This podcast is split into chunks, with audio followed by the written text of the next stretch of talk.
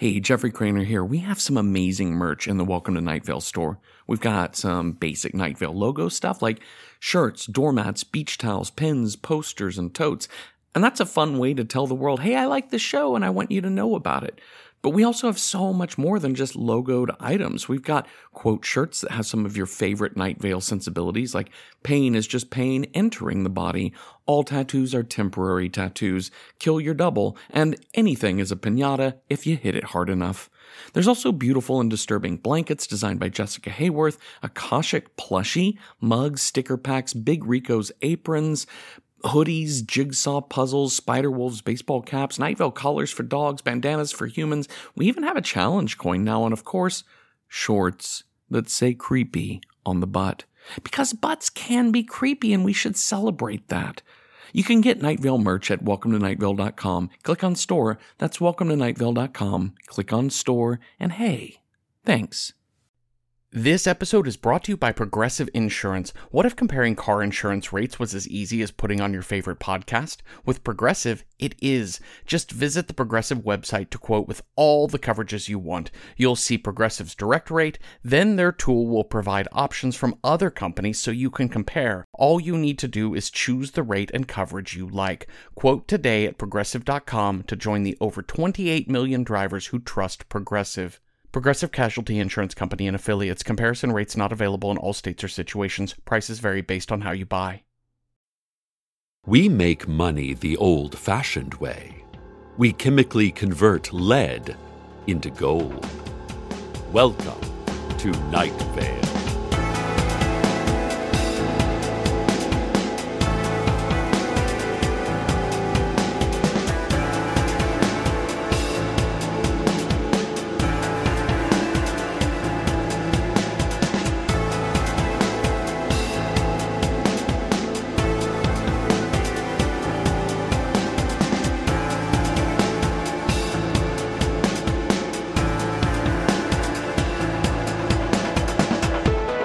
Night Vale Tourism Board announced that after 12 years of Superfund site cleanup, Ash Beach reopened today to the public.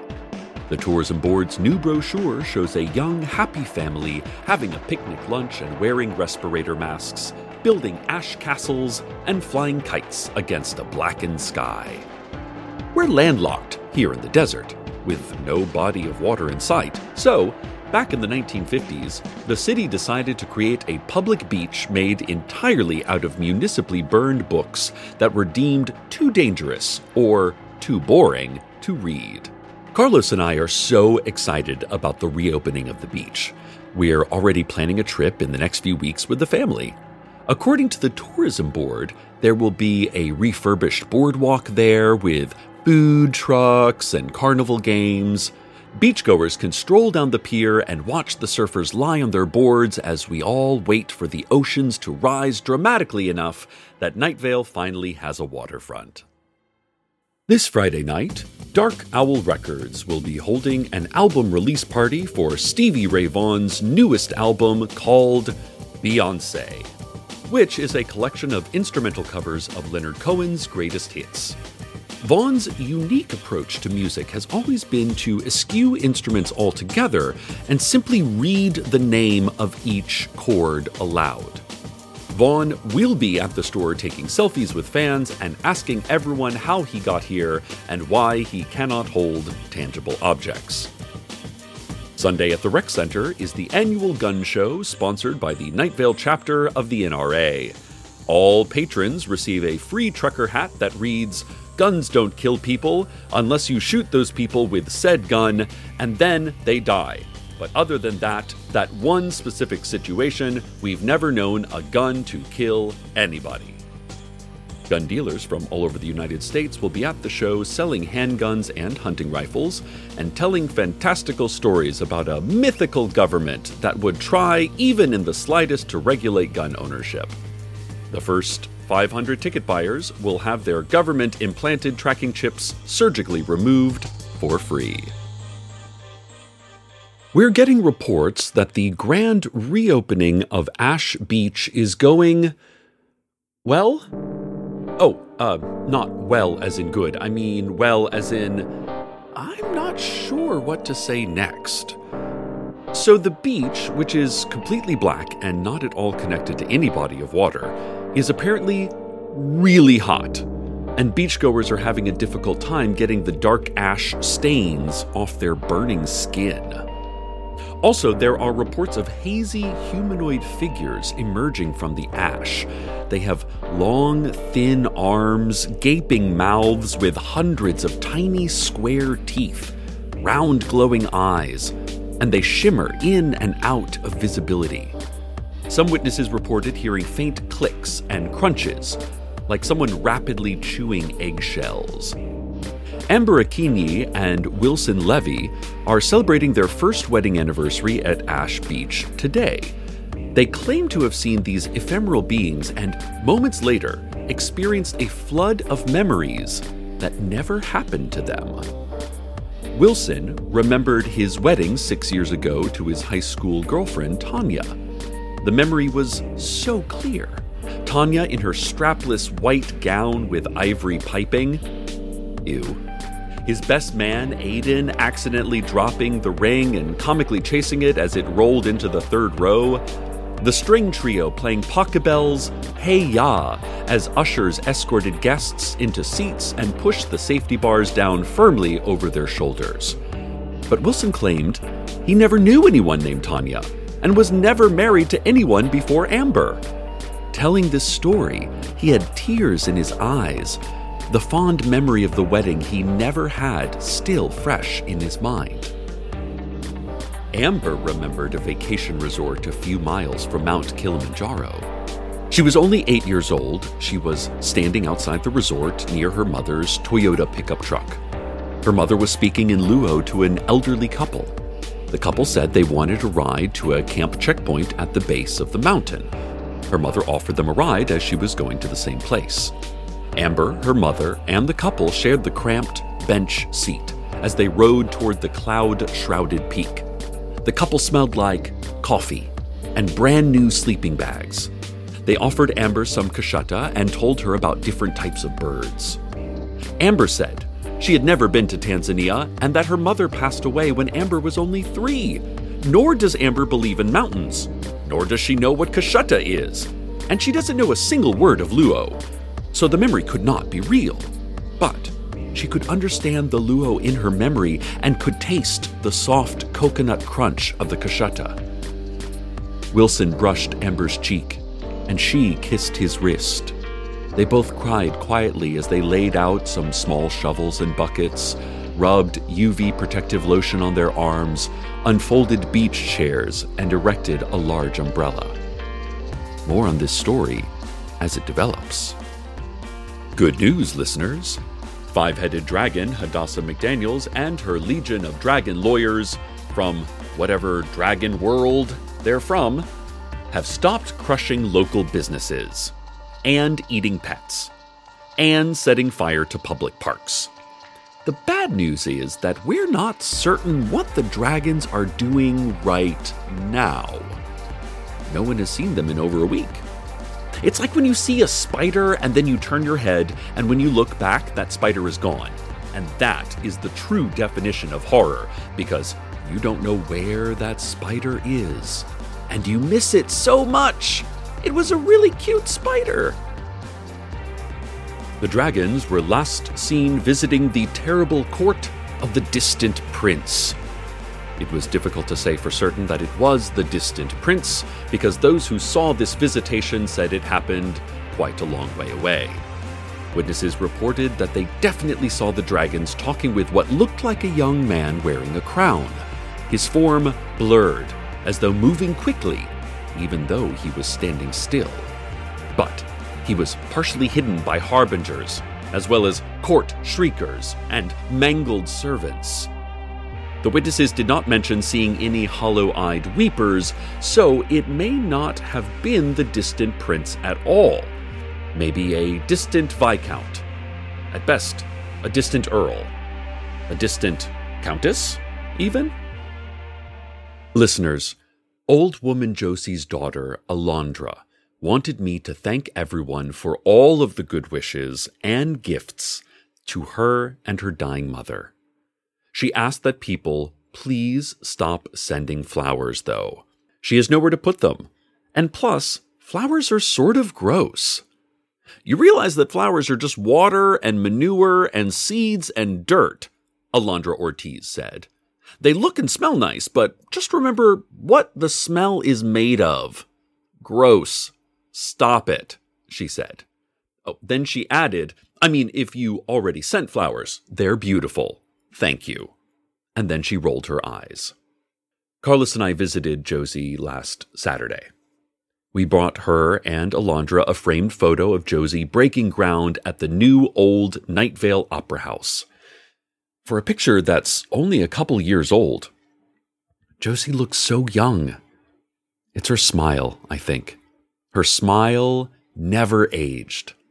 In the photo, she's wearing a hard hat, orange construction vest, tan jodhpurs, and five toed running shoes.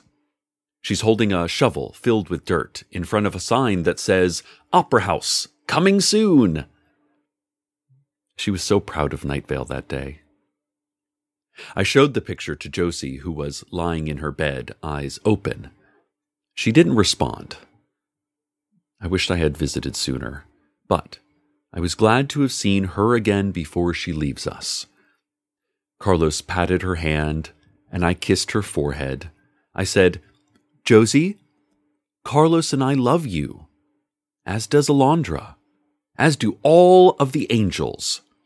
And at this point, I heard the citywide Angels acknowledged sirens go off, but I didn't care. There were angels all over her house. There have been for years, and I'm sort of tired of pretending they're not there.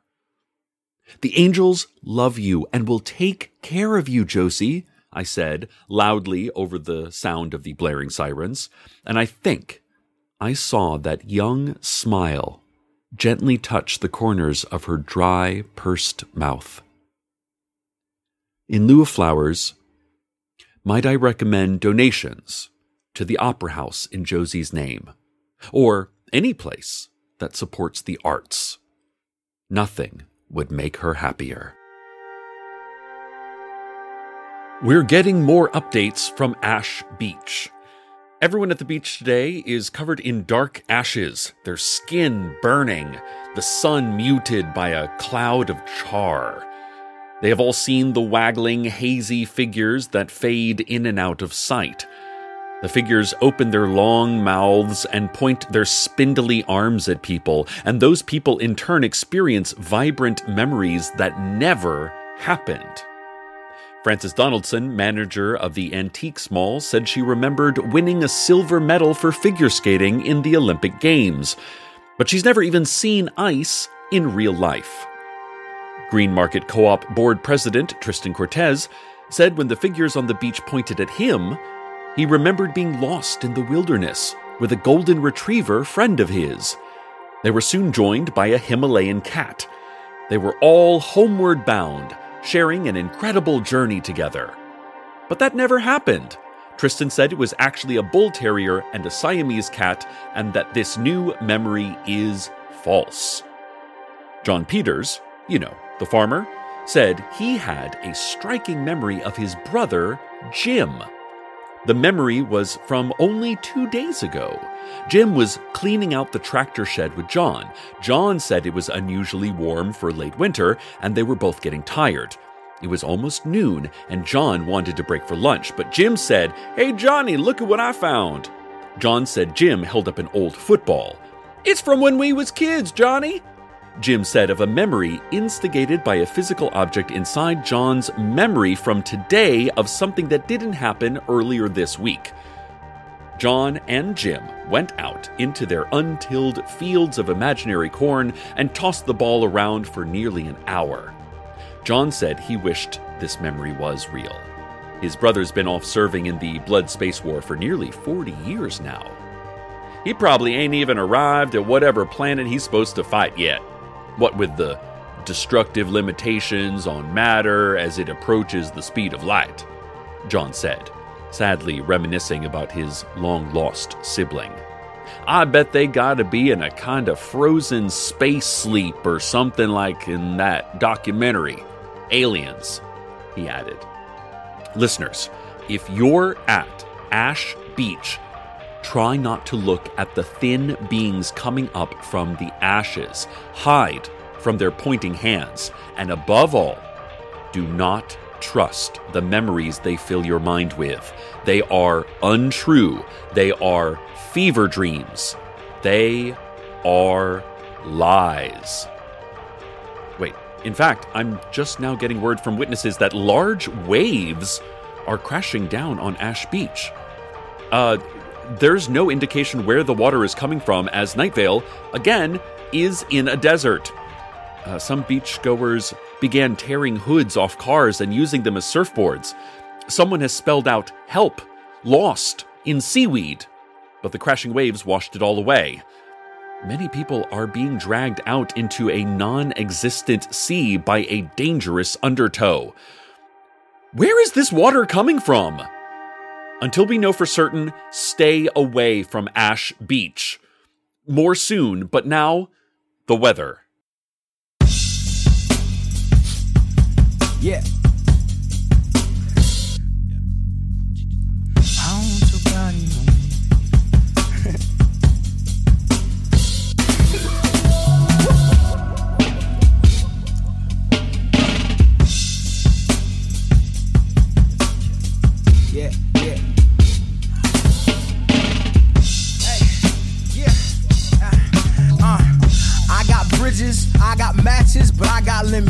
You'll never see them. I'll cut and run before you get near them.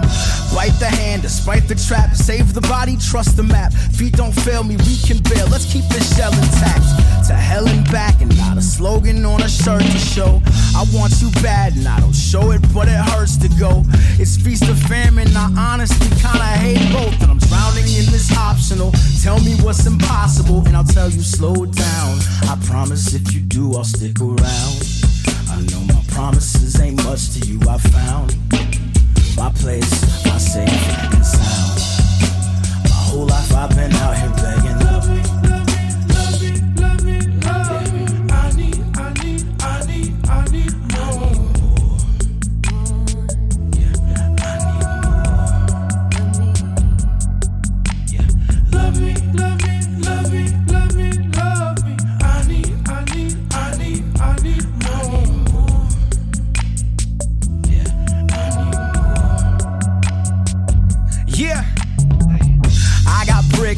I got mortar, this clock is ticking. She sits sufficient outside my mission, wishing I listen. And I do, but I don't. I mean, I hear, but I won't. I am fear, she is hope personified. It's war to start, boarded up, just hoard the heart. Trust is fleeting, she can be that demon eating, leaving me wide open, bleeding, torn apart. I need more, she needs more, some other stuff. Ache to love and built to lust. Take the feel, ignore the trust. She's like, Calm down. I promise if you do, I'll stick around. I know my promises ain't much to you, but now you're here. I'm safe, I'm sound. I know your whole life you've been out and screaming. Love me, love me, love me,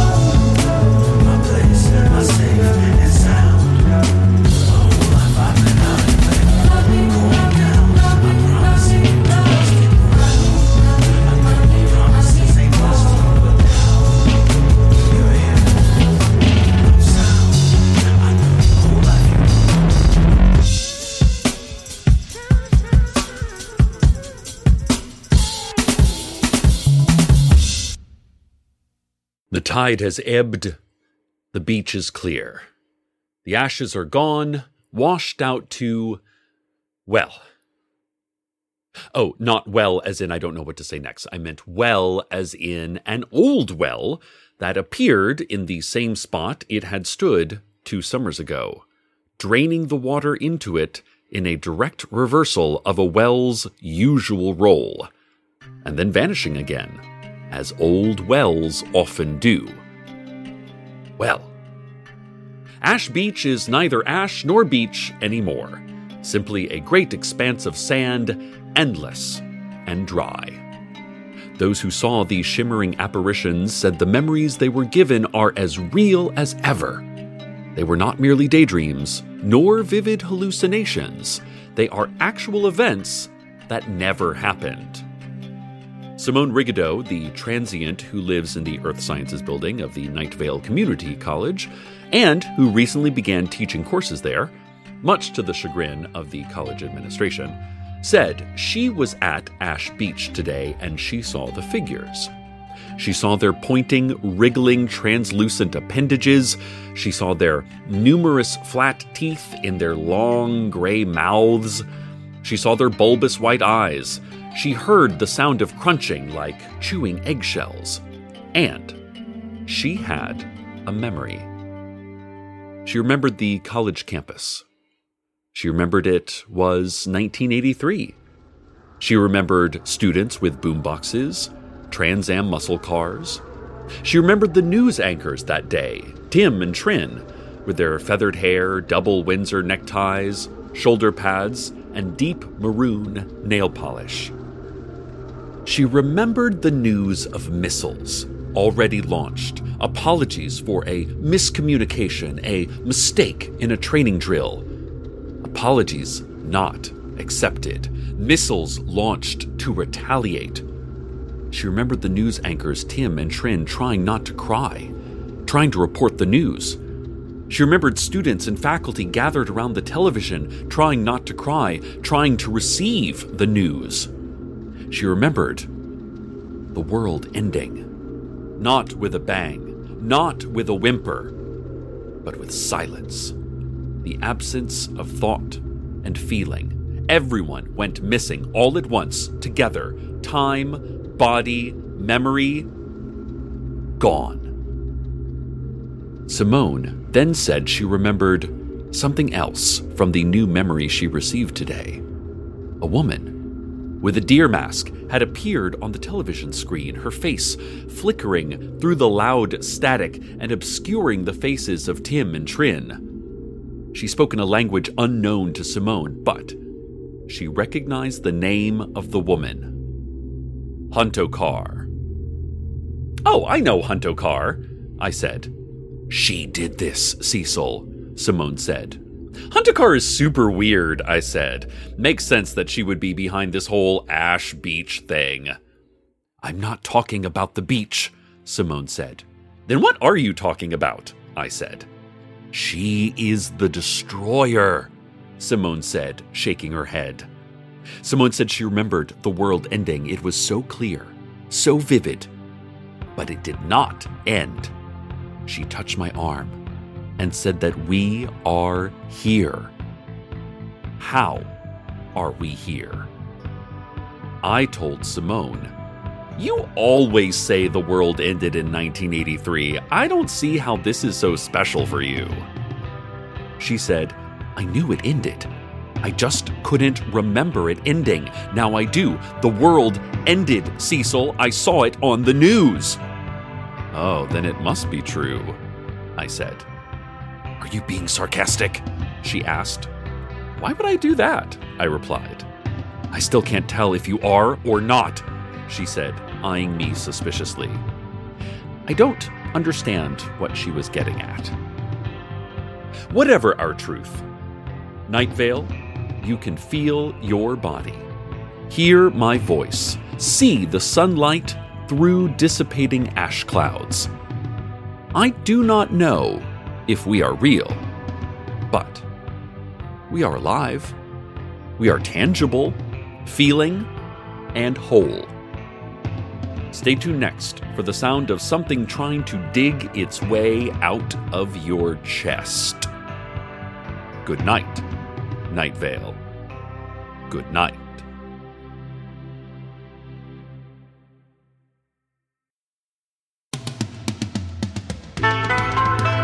Welcome to Night Vale is a production of Night Vale Presents. It is written by Joseph Fink and Jeffrey Cranor and produced by Joseph Fink. The voice of Night Vale is Cecil Baldwin. Original music by Disparition. All of it can be found at disparition.info or at disparition.bandcamp.com. This episode's weather was Faded by POS. Find out more at doomtree.net slash POS. Comments, questions, email us at info at welcometonightvale.com or follow us on Twitter at Nightvale Radio or hold a self addressed stamped envelope out your front door until the wind takes it. Check out welcometonightvale.com for more information on this show and remember to tell folks about podcasts and how much fun podcasts are. And while you're there, consider clicking the donate link. It's how we get to keep making podcasts. Today's proverb if you're not wearing a denim vest, then this conversation is over.